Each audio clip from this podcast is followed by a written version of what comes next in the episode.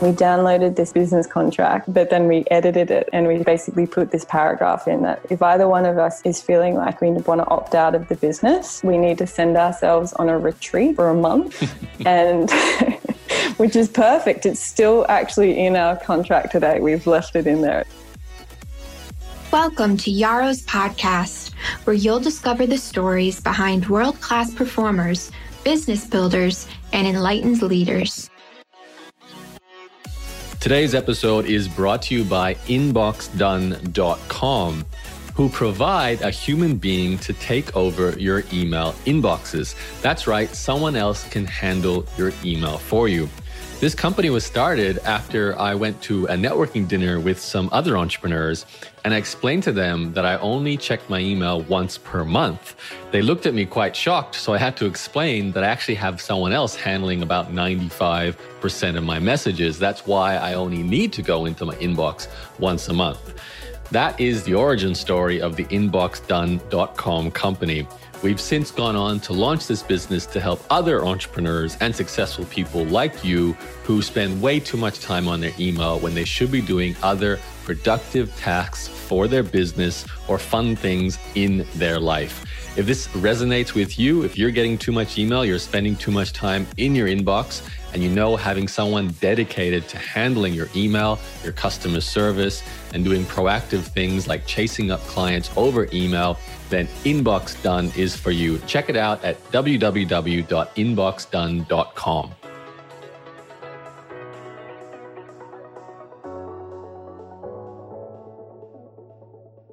Hi, this is Yaro, and welcome to a show.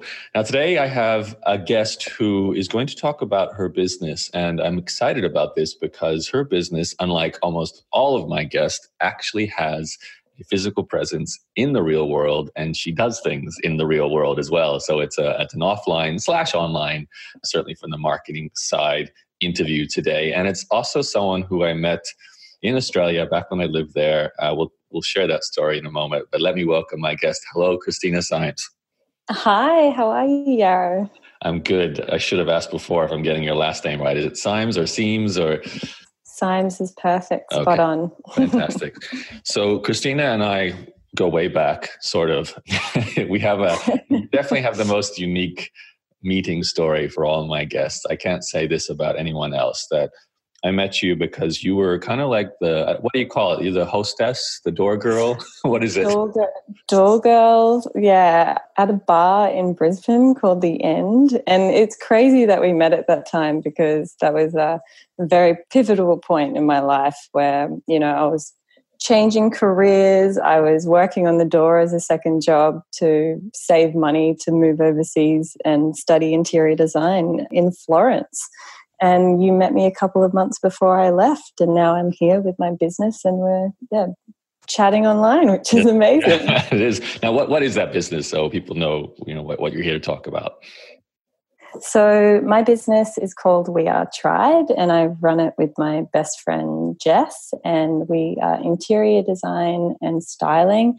But we kind of call ourselves a bit of a multi platform business because we do product design, we do brand partnerships, we write articles, and yeah, we, we basically, you know, our business is split up into two sides one being service based and the other side being more educational where we you know try and act as a bit of a voice in the industry.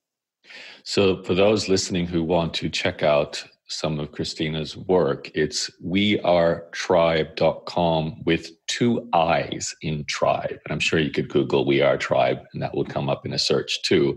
I recommend you go to the, the portfolio page so you can stare at the beautiful designs in all these different stores around Australia by the looks of things.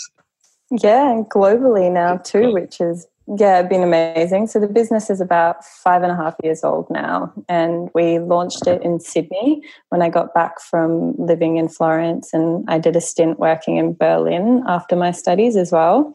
And then, but my whole plan was to go study the course with the idea of coming back and starting the interior design business with my best friend Jess. So she came to me before I went away or decided to study, and she was like, "I want to start a business with you." And I, we were both at this phase in our lives of not really being content in our current jobs. Mine was, you know, working in marketing and styling, and I was running a production company with um, another woman at the time, which that business didn't work out, which was an amazing learning curve pre starting We Are Triibe. And yeah, and I just said, look, if I'm going to start doing interiors with you, I want to know what I'm talking about. So I, you know, applied for this course, and only 14 people get, you know, selected every semester worldwide to go. And I got accepted. And within three months, I had my bags packed and on my way. And so I um, studied there, did the one year intense course, which was phenomenal, and got back and we launched Triibe in um, in Sydney, and from there we've just kind of been building it into what it is today. It's an amazing story, especially given I remember because we were at this this kind of cocktail lounge kind of bar, and I remember spending more time outside, probably because inside was loud and noisy and difficult to have a conversation. Plus, you were very friendly, and hearing about the Florence story, I remember thinking that sounds so exotic. You're going to an elite know interior design course in Florence, of which only you know dozen and a half people get to participate. So far different from standing outside a bar in the West End in, in Brisbane, Australia. So, um, but can we go back a bit first? Like you said, you had a failed business, um, or maybe let's call it a not quite outcome you wanted business because I don't really believe in failure. It's a learning experience. But even before that, was there this desire to be your own boss when you were younger? Like, wh- how did you see yourself in the future, even when you were a teenager and deciding, should I go to university or, you know, what should I do for a living? Yeah, 100%. So when I was in high school, I didn't really apply myself. So well, I was very sports focused and uh, very creative but I just I always had this underlying thing where I knew I was going to run my own business one day. It was it was funny like my marks at school were atrocious and you know mum threatened me you know at the end of every year when I got my report card that she was going to you know send me to you know the terrible public school and and you know I, I went I just, to a terrible public school so it's not that no, exactly. And you know, public schools are great. So, you know, it probably would have been better off sending me there. But I just didn't know what I wanted to do when I was younger. And I didn't, you know, really have it, put an emphasis on my strengths yet. But when I finished high school, I knew I wanted to work in either fashion or in interiors. And my dad's an architect, and I always had an interest in interiors. But when I finished high school, I decided that I was going to keep interiors as more of a, you know, like just a personal passion and things. And I went into the fashion industry and I was working as a stylist and you know won a small scholarship in Sydney for a short course and then went from there and was working you know with some really good brands and doing amazing shoots. But along that journey I met another woman who was a stylist and she'd already had a production business. So organizing campaigns and big production shoots for brands right from start to finish and so she basically was working alongside me on a couple of projects and asked me to come on board as a business partner 50 50. And at the time, I was like, amazing, you know, this is what I want to do. And, you know, we got along really well and we worked really well together. And I basically just, you know, quit my part time job working in i was doing a marketing job or juggling a couple of jobs at that time this was my early 20s and i went into business with her for a year but what went wrong was we had no business plan. We were just getting clients whenever we could. We, there was no structure to it. There was no, you know, kind of overseeing finances and what was coming in and what was going out. And, you know, sure enough, and understandably, it fell apart in the end. And we weren't bringing in enough income to support, you know, two wages. And so we decided to part ways, and it really crushed me for about, you know, uh, 10 to 12 months. I was just so heavily invested in running that business, and I was emotionally invested. And so when it didn't work out, I was, I was feeling really deflated, and it just kind of, you know, I didn't really know what my direction was for a bit. And so I had many conversations with my best friend Jess, and I was like, you know, what do I want to do? And and she was like, you know, what do you love? Like, what do you, you know, what are your interests? And I was like, you know what? I was like, I don't actually even want to work in the fashion industry anymore. Like it, it had become a job for me versus a passion, and I was at this fashion week in Sydney, and I remember sitting there when I was trying to contemplate what I was going to do next. And I saw all these girls like buzzing around working at the event, and I was like, these girls love this industry. And I'm just, you know, I like wearing jeans and a t shirt. I don't, I'm not passionate about seasonal clothing or what designers release things. And, and that was kind of this big realization moment. It's like, I actually don't want to pursue anything else in this industry. And I realized that, you know, when I was getting on a plane, I was buying Vogue Living or, you know, interior magazines to flick through, Verse Fashion magazines. And I was like, you know what? Maybe this is something I, I need to do. And Jess, my business partner, she had already studied interior design and we were actually living together when she was studying interior design. And I would sit and I'd help her with her assignments. And she just turned to me and she was like, you know what? You have such a keen eye for interiors. She was like, honestly, I think you need to do this. And she was by that stage already working as an exhibition designer in Brisbane for an amazing gallery called GoMA. And so basically, designing these amazing exhibitions. And she's like, Look, I love what I do, but I want to start something on my own and I want to start it with you. And at that time, I was so hesitant because I was like, You were my best friend. I was like, I just had a business partnership fall apart. And at that time, you know, when we parted ways with my old business partner, we didn't talk for a very long time. It was one of those, you know, kind of both of us feeling quite scarred from the experience. And not that it was a bad falling out at all. I think, you know, after that experience, you just kind of feel like you need a bit of space. And her and I are actually on, you know, very good terms now and moved past that. But I was like, I can't go through that again if if something falls apart and if it doesn't work out. And we just kind of said to each other, we we're like, let's just give it a go. And friendship comes first and foremost, like right from the start. And we downloaded this business partnership from online, which is actually a business contract. Mm-hmm. and it was hilarious. We just Googled it, but then we edited it and we just said, in like we basically put this paragraph in that if either one of us you know is feeling like we want to opt out of the business we need to send ourselves on a retreat for a month and which is perfect it's still actually in our contract today we've left it in there it's amazing but yeah we need to go on a retreat for four weeks and then come back and rethink if we actually want to right. um, opt out. That's great.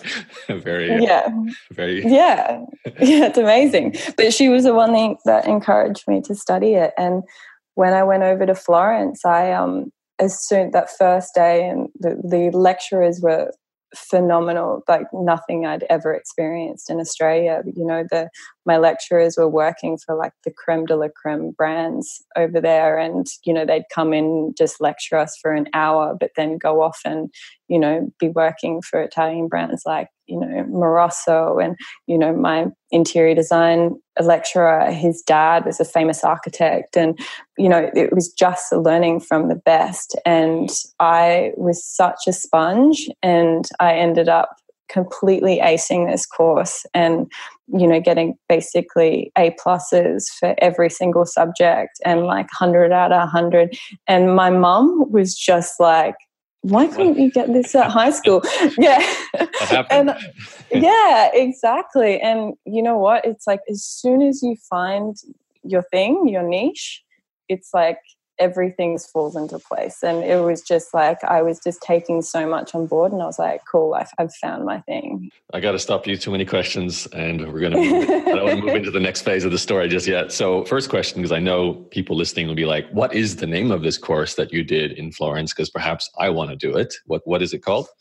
It's called the Florence Institute of Design International, and so it's an English speaking course and anyone can apply from around the world and I think they've they've expanded the school since I've been there. So I don't know if it's uh, just 14 people per semester per per class, but it's incredible. Like I highly, highly recommend. I've had people contact me on LinkedIn and Facebook that have seen me, complete strangers, you know, that have seen me like linked to the Florence Institute of Design LinkedIn, and they're like, "Tell me about it," and I cannot rave about it like enough. So it, it's an intense course. I only did a one year diploma, but it's five days full time, and you basically go in, you learn, you know, within an hour or two, certain subject, and they're like, "Great, you need to bring back this assignment next week, and you also need to self teach yourself like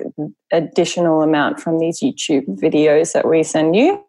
And so you're constantly like uh, I was I did many all-nighters, but it's the most phenomenal city to live in and to have that experience. So I highly recommend. And how hard was it to get in? Like what's what's the secret there to be one of the 14 lucky people? I just had to put together a portfolio and so you can work in anything. You don't have to have studied interior design before. I hadn't, and but I just I basically told a bit about my background with my work, and then I put together, I think, uh, from memory, an interior scheme and a floor plan, and basically just showed my style and got accepted from that, thankfully. So I remember the couple of days after putting in the submission, and I could barely sleep, and I kept on waking up in the middle of the night and just checking my emails. And it was, I think, about 3 a.m. in the morning when I finally saw that I'd been accepted. And I um, woke up my partner at the time, and I was like, oh my God, like I'm going. so, yeah, it was wild.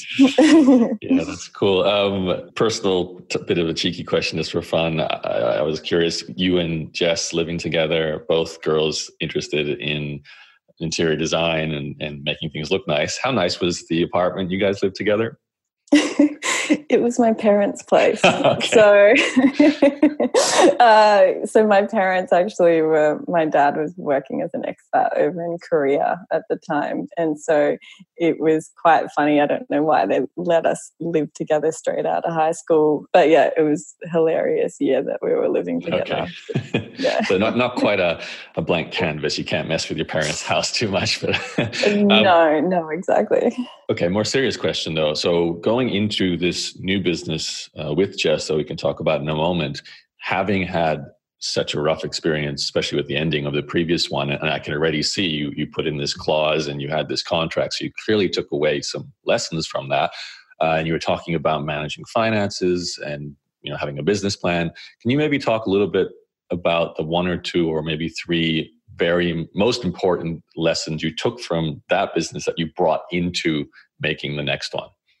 Okay, so I think definitely having a business plan or just a vision because I find that business plans constantly change and you need to evolve as you go because you know certain jobs come on board that you weren't expecting and stuff but I think having you know like whether it's even just a 6 month you know vision that you can kind of work towards and then I highly recommend even you know right from the beginning even if it's a bit of an expense, getting a good financial team or just a financial structure around you. So we were really fortunate that a friend of ours ran a financial planning practice and he took us on board. He wasn't actually even a friend, he just went to the same high school as us. And we knew that he was running this business. And our accountant at the time said, I think you should speak to Darren and he had taken over his dad's business which was a, like you know kind of just a regular financial planning practice but then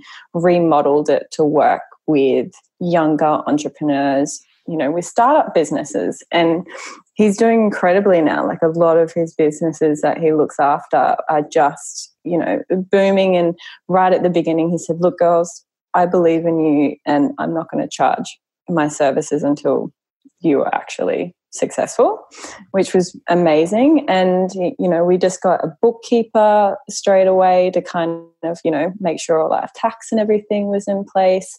And then we also signed up to a program called Xero. And so we have all our finances and things in that that we can see. So, and we work with Darren to kind of, you know, set targets and stuff. So I think having a, your own little business plan and having a financial like team, you know, that's big. That's accountant, bookkeeper, and advisor, all three of them.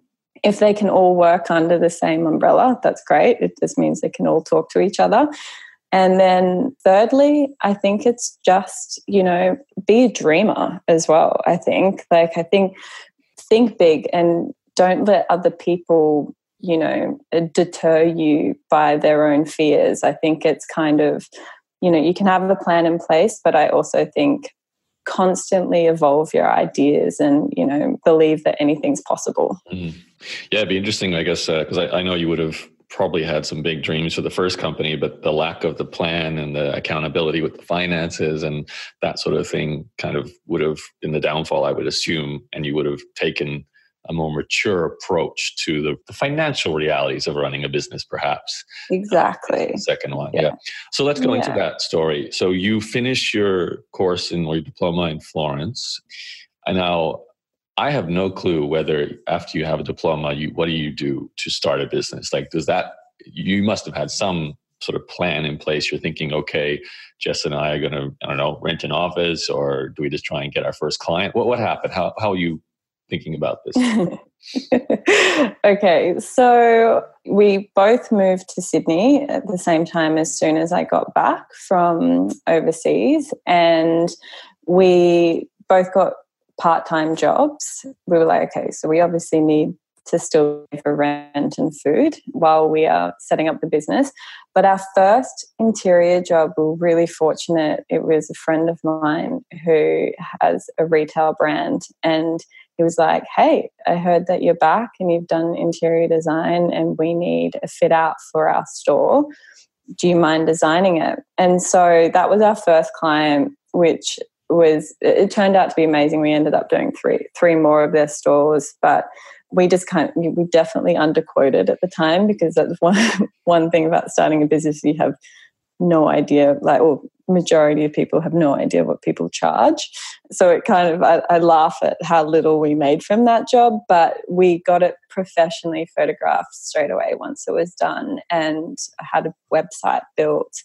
And you know we'd set up an instagram and i think our main thing right from the get-go was just to make ourselves present in the industry as fast as possible without you know obviously you know having that much to show for it can, so, can i just ask you one question about this first job before you move on because i'm i'm a complete like I have no understanding of how to even potentially price a start a job. I would assume in my mind, it's like, okay, so the client says, here's our space. And they say, make it look beautiful. And of course, you probably go back and forth with them to get a feel for their brand and what they're looking for.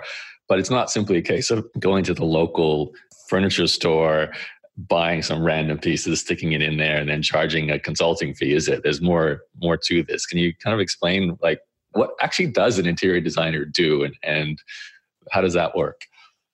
Yeah, so well, we our business because sometimes we get mistaken for being interior decorators more so, mm. and then but we are actually, I guess, interior architects. So mm. you know, we handle everything from the initial concept with a client through to uh, 3D rendering and construction documentation, project management with the builders, and then you know also going through to you know ordering materials materials and all furnishings. And so, you know, we handle everything from, you know, like doing the whole uh, construction build and you know anything structural basically. And then you know go, going right through to the end of styling the space for them. So it's basically handling majority of the touch points mm. so that first job can you say what their business was like what type of business they had yeah, so it was a fashion clothing brand, and so it was for the one of their flagship retail spaces in Brisbane. Actually, they were based in Sydney, but they were opening another space in Brisbane.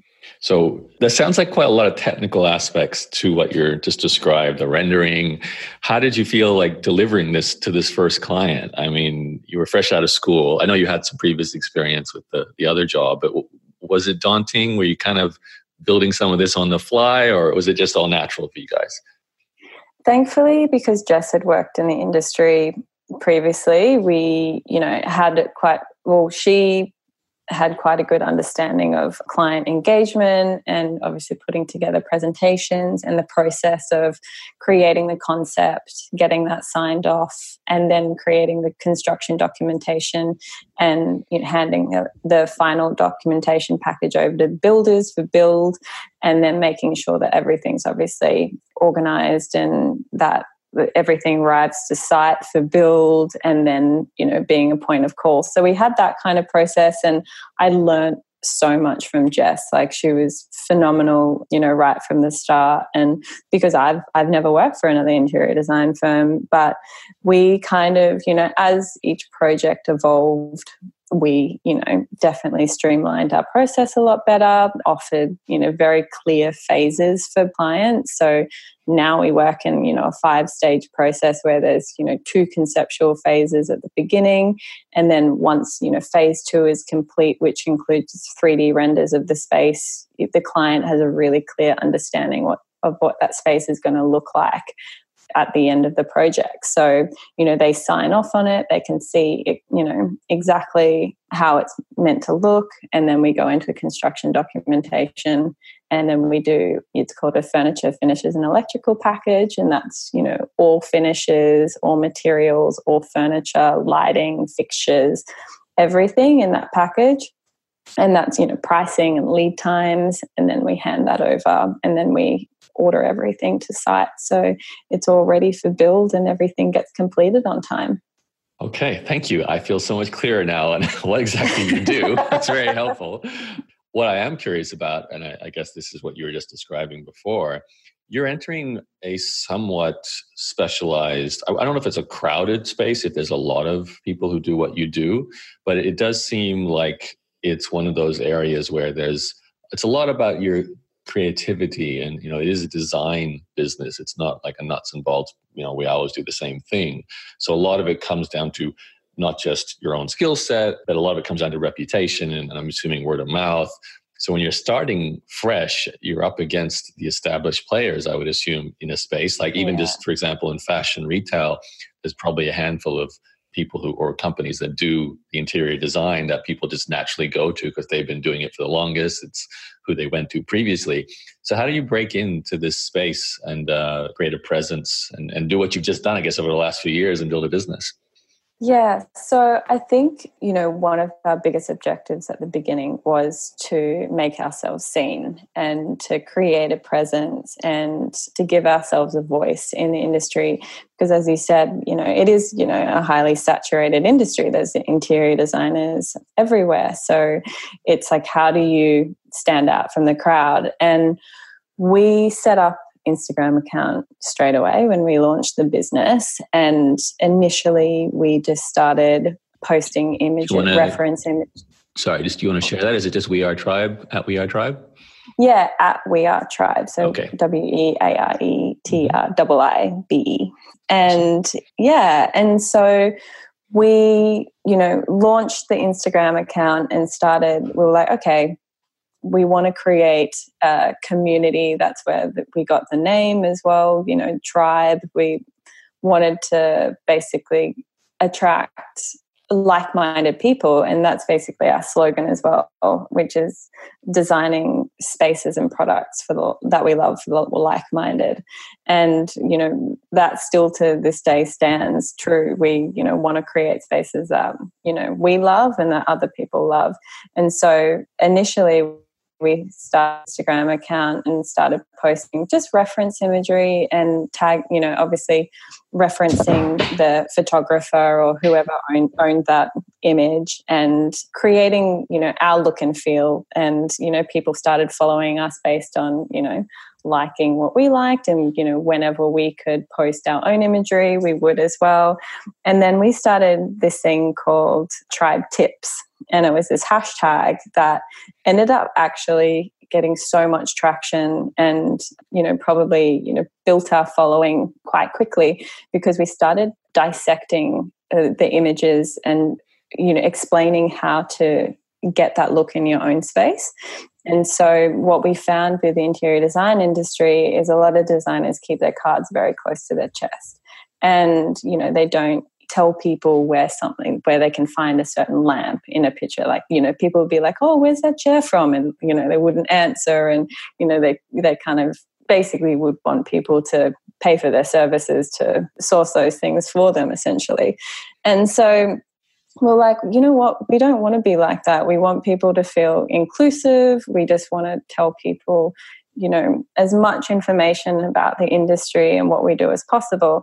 So we started doing these Triibe tips and, you know, giving people as much advice and just saying, you know, like ask us any questions as well and you know we were answering in comments and it just kind of gained a lot of traction from that and we also launched the brand with these handmade candles that these ceramic candles that we had made over in Bali that cost a fortune and that was definitely experience that was more so a marketing tool versus a profitable tool. That um you know we launched uh, Triibe with these beautiful handmade ceramics that we had the ceramics made over in indonesia we then had them poured the wax poured in Adelaide. We had the perfume custom made in Brisbane and sent to Adelaide. And then the, it was just wow. logistically the worst. Like not like we did not think it at, at all. And I think the candles, like to get them like the landing price of the candles was like $30 which is what you can buy a candle for. So they ended up costing us a fortune but and we've you know we've still got collector's item. yeah exactly 100% but you know what? That it was amazing because we launched the brand with these candles and we sent out the candles to a bunch of press like there's many mm. press contacts that we could get a hold of. And thankfully i had a few friends in pr who shared their you know press lists with us and we just we ended up going to a florist and getting these beautiful floral arrangements but kind of a little bit more like a little garden in a tray made and then place the candle in that and then hand delivered to you know different magazines and with a little note. And then so all these editors for magazines were taking photos and putting them on the instagram and so that actually ended up being amazing and then they ended up featuring the um, candle in the magazine and and so it was just like a roll on effect from that. And so we gained a bit of traction and then from the Triibe tips we actually started doing downloadable free tribe tip guides on our um, website and so people were going on the site and downloading them and they'd be on different topics like you know Triibe tips on how to do a kitchen renovation or Triibe tips on how to choose the best flooring for your home and you know all different kind of topics mm. or you know yeah so it was kind of just we were just trying to give as much advice as possible at the beginning so that you know you just gain people's trust and you know people believe in you and what you're saying. And so you know when you do build up your own imagery of your proper projects and you share them with people and stuff people are a lot more you know responsive to it and supportive. And mm. so yeah it just did did quite well from the start I love it. You're doing content marketing, which is my world, and you're triggering.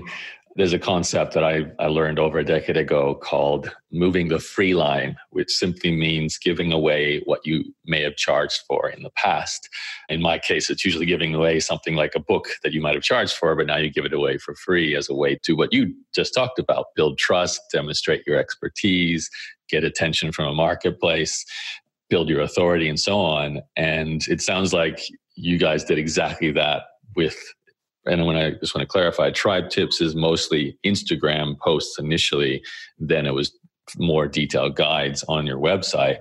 And uh, yeah, you moved to Freeline because previously the interior decorating or designing companies would have been keeping that information as only available if you hire us. And you're saying, no, let's move this to free content in order to build that following get our presence in the marketplace. And then, of course, I'm assuming you can tell me, did you see that turn into paying clients as well? Yeah, still to this day, we get our, the most referrals through people who follow us on Instagram.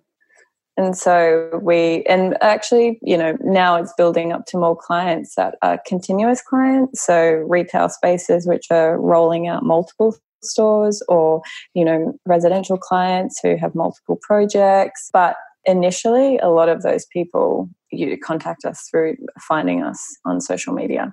Do you know how that works? Is it a case of following, I guess, various people in the design space and then is it your hashtag? I'm always curious the discovering process. I know once you're discovered, sure, they click the follow button, they keep seeing your images, they're in your world.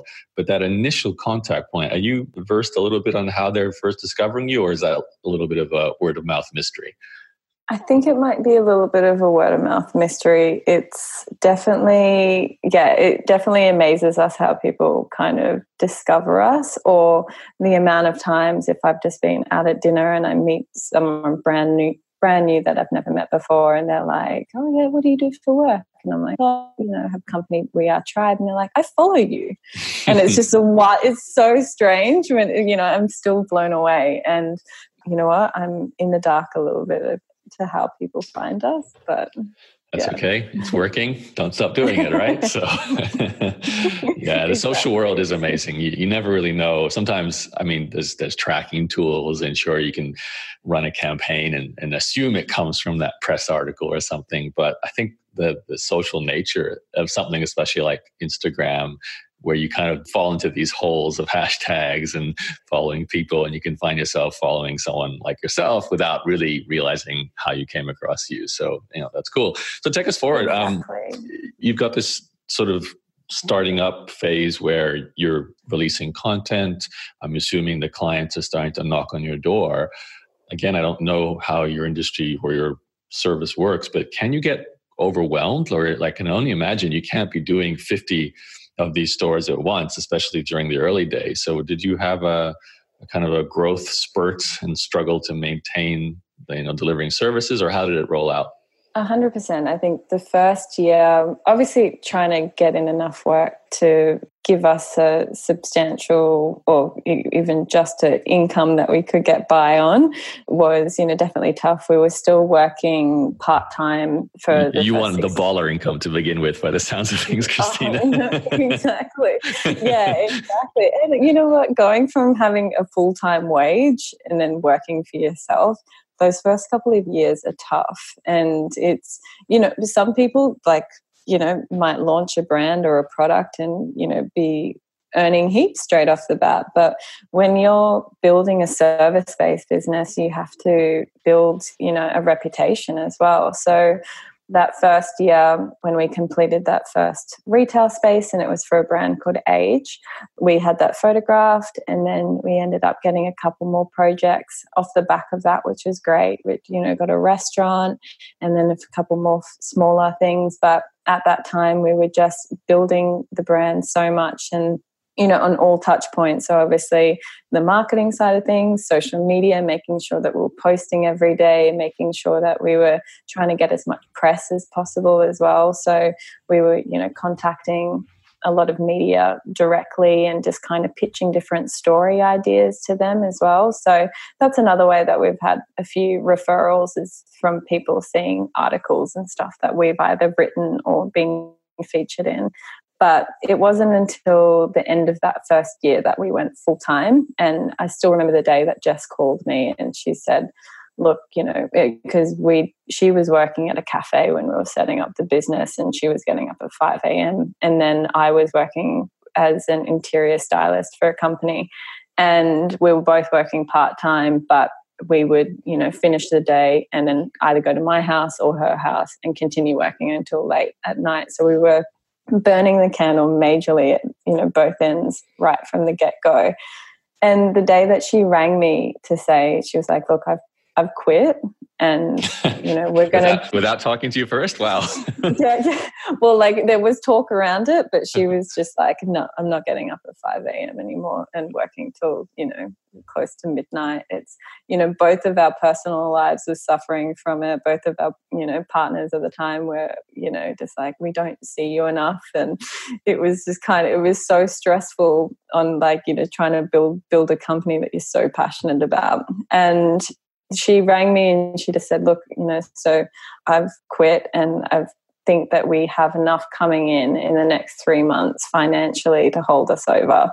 And that, that was, I'm talking like probably, you know, 300, 400 bucks a week each, or like not some weeks, not, but like just enough to cover our rent. And Sydney's mm-hmm. expensive rent. Mm. Like it wasn't. And that was a lot of like, you know, gosh, you know, our partners were amazing, you know, during that time and supporting us a lot. So, you know, we were very fortunate in that sense that they allowed us to build the brand. But yeah, so I was like, okay, cool, like 400 bucks a week, let's do this. Like, and, and uh, yeah, and so I quit as well. And then, sure enough, as soon as we both went full time, it just changed significantly. Like, we just had so much more time to invest in it.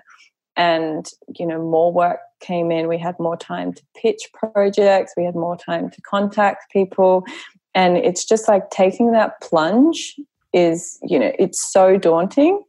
But we turned around the business and managed to, you know, increase our salaries, you know, by a few hundred bucks, like within a, you know, a few months. And so, and to get it up to a wage that was, you know, manageable, you know, to get by for a while. And then we, you know, slowly, you know, increased it. And then we ended up hiring our first staff member. I think it was probably about two years in, two and a half years in, we managed to um, hire our first full timer. But prior to that, we had interns. So we did kind of build it so we had support. And, but yeah, initially we kind of paced ourselves in terms of paid staff. So it, yeah, we got it to a stage and then, yeah, now we've got, you know, a couple of offices we, in, in Byron and I'm based in Melbourne. I've just left living in Sydney and I fly in and out of Sydney every month now. So, yeah. Tell me about this first hire. What, what was the first job that they did? So, the first hire we actually got on board was a graphic designer. So, one area of the business that Jess and I knew that we should step away from that was absorbing a lot of our time was our social media presence, so doing Instagram, and then also these tip sheets and running the website and building that, so developing it. So we there was actually a girl that worked with Jess at that part-time job when she was at the cafe that she met and we kept in touch with her and she had done a little bit of work for us. And so we hired her to help us out and she would schedule all our social media posts and she would build our Triibe tip sheets, um, downloadable sheets for us, and then basically build web content and anything graphically that we mm. we required. Yeah.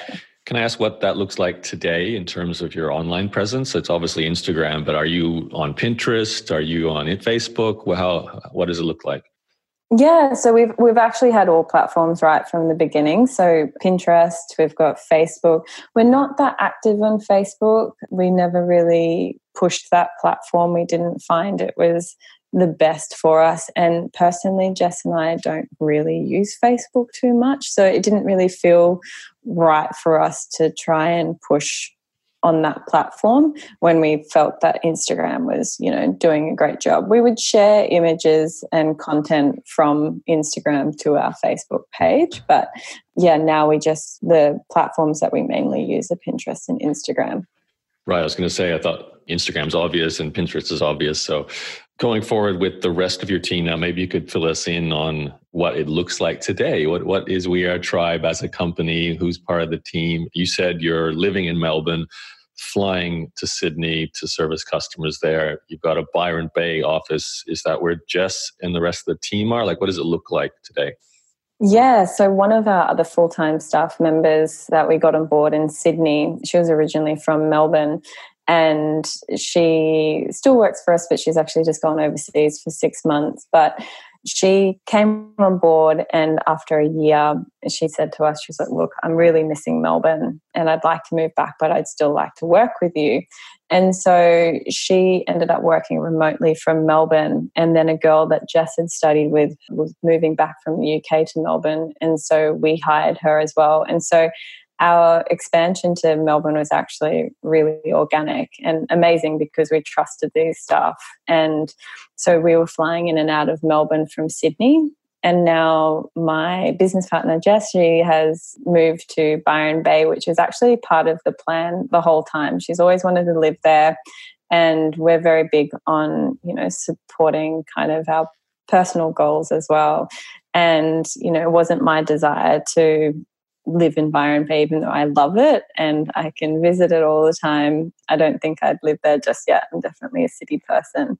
But she fell pregnant actually at the beginning of this year. And that kind of changed our plan. This is what I was saying earlier. You can have a business plan, but you can't always stick to it. So the plan was that I would stay in Sydney. I would hire more staff in Sydney. We'd continue to have our Melbourne office and she was going to move to Byron and build a team there because there's actually amazing work in Byron and Queensland, and we actually get a lot of work up that way. So we were like, it just made sense. And then I would just fly in between all three offices, which was definitely, or is definitely ideal. But when she fell pregnant and we were trying to hire new staff and we were looking for a new office space in Sydney to move to because our lease was up and it, nothing was really eventuating the way that we had planned. And we had these interviews back to back one day about, you know, I think it was like six interviews. And, you know, we weren't quite finding the right fit. And we had a lunch break in between. And Jess just turned to me and she said, would you consider moving to Melbourne? and I was, and it was just so funny because my apartment lease that I was living in was finishing in two weeks' time.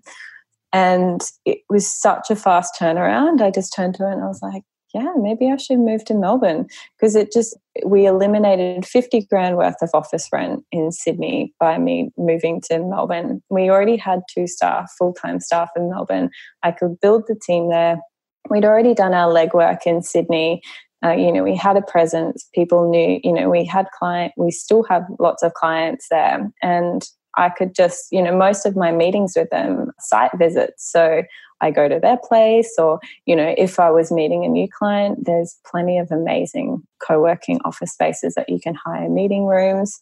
And so you can still have that professional front, but you don't necessarily have to outlay, you know, 50 grand of annual office rent. And then this means we can, you know, expand the team in Melbourne. So she's moved to Byron Bay and she's going on maternity leave in October. But then when she finishes up maternity leave in February, she's going to get a new office space in Byron and hire up there. So, mm. and I'm just going to fly in between all three.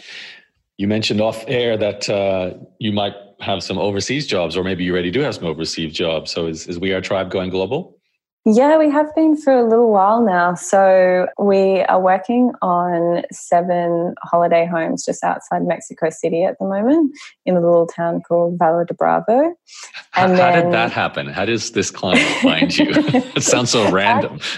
okay, this is actually an amazing story. I studied, one of the guys that I studied with was from Mexico in Florence. And then he introduced us to his friend who came out to Australia and was studying architecture. And he came and did an internship with us for about six months. And then, you know, we kept in touch when he went back to Mexico and he, he contacted us and said, I want to partner. When he'd finished his architecture degree, he started his own architecture practice and he was like, I want to collaborate with you guys. And so now we're working on this amazing holiday home project with him, which is unbelievable. And we went over in January and saw how everything was progressing. And then we have a client, a retail client over in Auckland at the moment. And then, as I mentioned to you, I've got a project in Toronto, which is a high end cannabis store, which is the most interesting, fun project. I bet. definitely, it's definitely a booming industry and it's an interesting kind of client and all the obviously legal side of things and yeah, building a space that you have to, you know, at the moment we're designing glass canisters that you showcase the the flower in, but you know mm. people can't touch it, but you need to be able to smell it. And you know the client specifically said to us, we want to design a space that's not medicinal at all, we want it to be you know a wellness space you know and just like it's honestly it's going to be like a day spa wow. yeah it's it's pretty funny interesting it's clear your company is growing and you're going so global. How do you two as founders manage to keep delivering uh, you know your level of quality that you want to when clearly you're getting pulled all over the world and you, you can't personally keep going to every single client's space you know many times but at some point in the future maybe never. So is the idea to hire a team that can basically do what you girls have done as founders and become the creative designers of spaces from the start or is that already happening that's already happening so we've definitely been really mindful of this because right from the beginning, we were definitely the front of the business. People were hiring us because of Jess and I and our, you know, particular style and aesthetic. But, you know, now we are really evolving our team. You know, we are rehiring at the moment. We've got another girl starting full time in a week, and we work with a lot of subcontractors. So you know, we rather than hiring someone full time in house, we have a lot of people like globally that, you know, do construction documentation for us. Or, you know, uh, with the Toronto project, I'm actually, we're partnering with an, another interior design firm, a girl I actually studied with in Florence, who's one of my best friends. And she lives over there. And she came to us with a project and she was like, this guy, this project is perfect for you guys. And I'd love to collaborate. So, you know, we work with different designers and we're quite collaborative in that sense, but we do outsource a lot of work. So, at the moment, uh, especially with Jess going on maternity leave, we've really been restructuring the business so that I obviously don't get too snowed under when she goes away. And we're building a team at the moment of designers that I can really trust and that will, you know, run the projects from start to finish, have a lot of client contact, I will, you know, schedule just in meetings to look over concept and give any feedback. But, you know, I can primarily then have the freedom to obviously run the back end of the business, obviously make sure everyone's wages are getting paid. We're bringing in, you know, more project work. So I think at the moment it's just kind of bolstering our team to you know have really trustworthy staff you know really creative uh, staff who you know inspire each other and have a really good creative vision as well so that it's not just reliant on jess and i. And then you know going from there i think you know we want to build up i think our goal isn't to necessarily build a business with you know a huge team. Like you know we don't necessarily have the desire to have if it does go that way then incredible and if it scales in, in that direction. But we don't necessarily need a team of 15 to 20 staff you know if we're bringing in the projects and have you know enough you know manageable staff to handle it and can outsource you know work when required i'd prefer that than to you know really like feel like we need to scale fast and mm. just get you know multiple staff members you're talking about so many subjects that most people in my space would be saying, Oh, I studied this book on how to grow a team, or I took this course on how to grow my Instagram. Have you ever done any formal training on, you know, scaling up a business? Uh, I, I can think of a few books myself. I've read recently one called Built to Sell, which is all about building a team that can do what you just talked about, run the business without you, even in a creative role. And of course, social, you know, that's a skill set in itself. So have you, either of you as founders, like gone through training besides training in the craft of interior design itself? Yeah, so I actually, of course, I did straight out of high school. I just did a, a one, I should have mentioned that before, but I did a, a business and event management course straight out of the high school before I um, went into the working field. And so I learned a little bit around that. And then Jess, while I was overseas in Florence, actually did an online course called the B School by Marie oh, Forleo. Okay, yeah, yeah.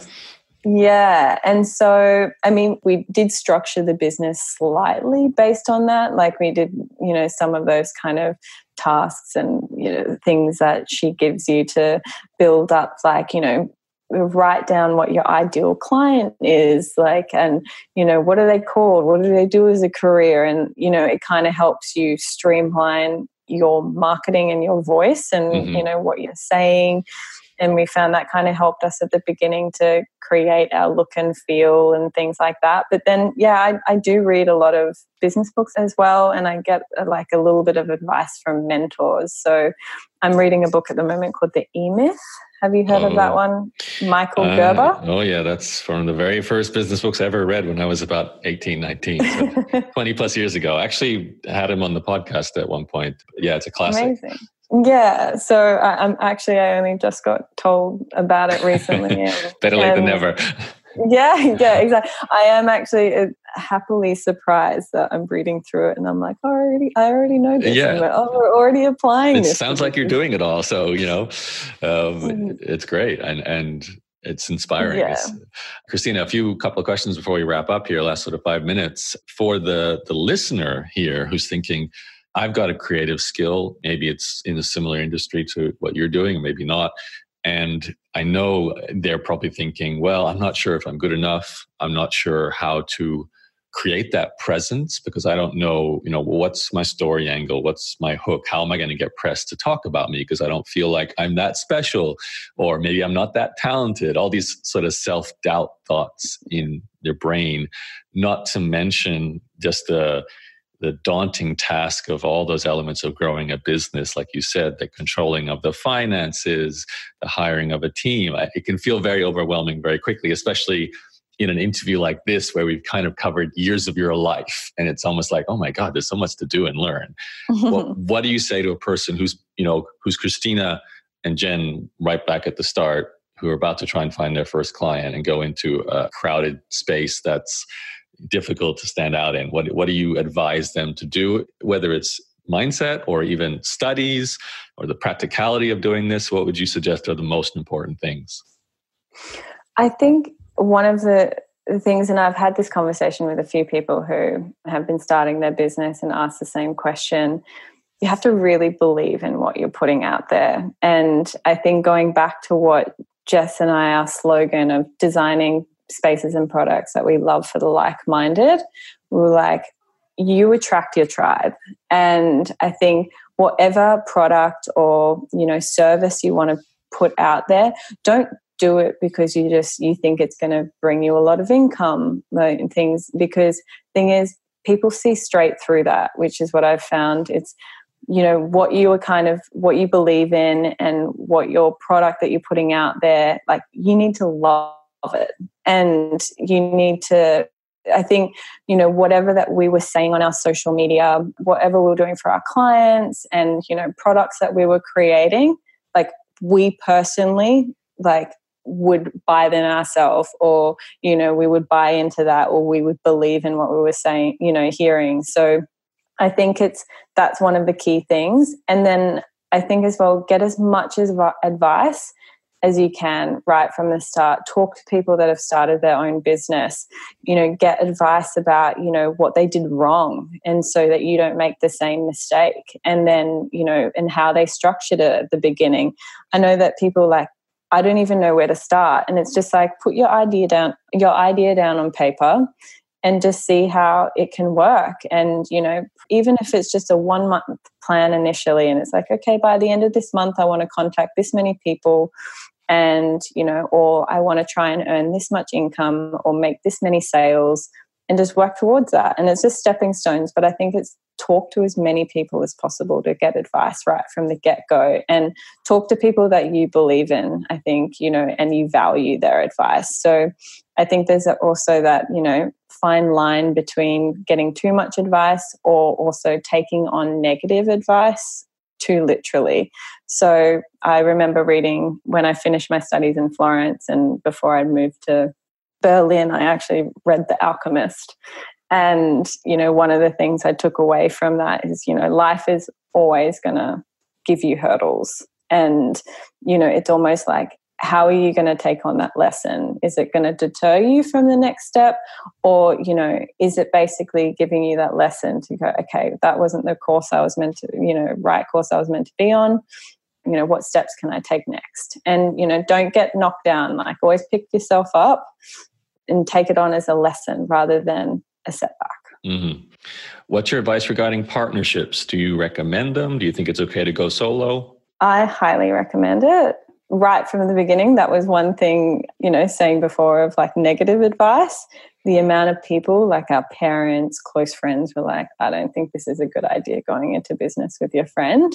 And I think that because Jess and I, right from the beginning, put our friendship first, and we just said to each other, we were like, you know what? Communication is key. And we had that open conversation. It's like, even if one of us is annoying each other or, you know, you don't agree with each other, I think it's like you need to work through that and you need to learn how to talk to each other and listen. So it's basically, even if you don't agree with something that that person is saying or putting forward, or you don't like something, you know, that like saying aesthetically, you know, you still need to take it on board and then meet in the middle. And that's what we've kind of the best thing about Jess and I is that we've, you know, definitely right from the start of just being really honest with each other and we don't take offense to each other's comments. So we're not rude to each other, but we definitely listen to what each other say. And so, you know, I, I think it's just worked perfectly that way. Final question: What's the future for We Are Triibe? Is there a big exit possibly one day? I know you you love what you do, but maybe you won't forever. What, have you thought about that? Yeah, sure. So we have a few different plans, and whatever way kind of goes, we're we're happy. But I think, you know, if we do just decide to kind of build up the business, we kind of see ourselves either partnering with another design firm, whether that's an architecture firm, and, you know, kind of having a business that hopefully can run itself essentially or build a team that you know we can step back from and kind of not have as much involvement down the track or you know just kind of be more board of directors and then we can you know work on other things like you know whether we have different accommodation that we want to build all around the world. So, whether that's boutique hotels, and so still all underneath the same brand, but you know, whether our service side, we don't have to be so heavily involved, you know, because that's what really you know it sets us back sometimes and that's what we're building the brand at the moment is if we are heavy in each project you know there's a ceiling of that you hit with how much you can actually take on board. So I guess it's, you know, building a business that can kind of function with us overseeing things, you know, a bit more intermittently. And then, you know, if we do global kind of accommodation, we've also got idea for really great a non-inventory furniture online platform. So that would be going more into the online realm. Mm, and um, I like to hear that. Yeah, I know, I know. So, but that is a monster in itself. That idea. It's an amazing idea, but we would need to be able to have a really functioning business that wouldn't rely on us being there every single day in the office to get that new business off the ground. So if we could work towards that, that'd be amazing. But we've always been quite strategic with how we grow the business and make sure that we're, you know, building it at the right time and scaling and bringing on staff when we know it's, you know, mm-hmm. the right time for us. Mm-hmm. Fantastic, Christina. Thank you for sharing the detailed story. I'm looking forward to seeing the the future of this as well. Whether you know one day I'll be walking in Canada and, and seeing We Are Triibe offices possibly, or certainly stores with We Are Triibe fit outs. I won't know. There'll be cannabis stores, but I won't know. Yeah, exactly. Not that I walk into many cannabis stores, but anyway, who knows? But yeah, thank you for sharing. Oh, I think I need to start smoking pot to do a bit more research. I feel like a little bit of an imposter doing these stores, but yeah. Well, Canada is definitely the place to do it. Uh, I feel like I'm not Canadian if I don't, and I haven't yet. So, but yeah. Awesome. Thank you for sharing the story. I do appreciate the background and, and, diving deep. It was really cool to hear how it all came together and hopefully the audience benefited. wearetriibe.com with tribe two eyes to spell it. That's to where to find you. Any other resources? Obviously, your Instagram is linked from there. They can download some of those handouts you've got to help with their own interior design projects. Is there anywhere else you'd like to send them to? I think those two are probably the best places. So, okay. yeah. Awesome. Yeah, and, thanks uh, so much, Yaro. Great to talk to you, Christina. You too. Talk soon. Thanks for listening to Yaro's podcast. For more episodes, visit yaro.blog and subscribe on iTunes or Google.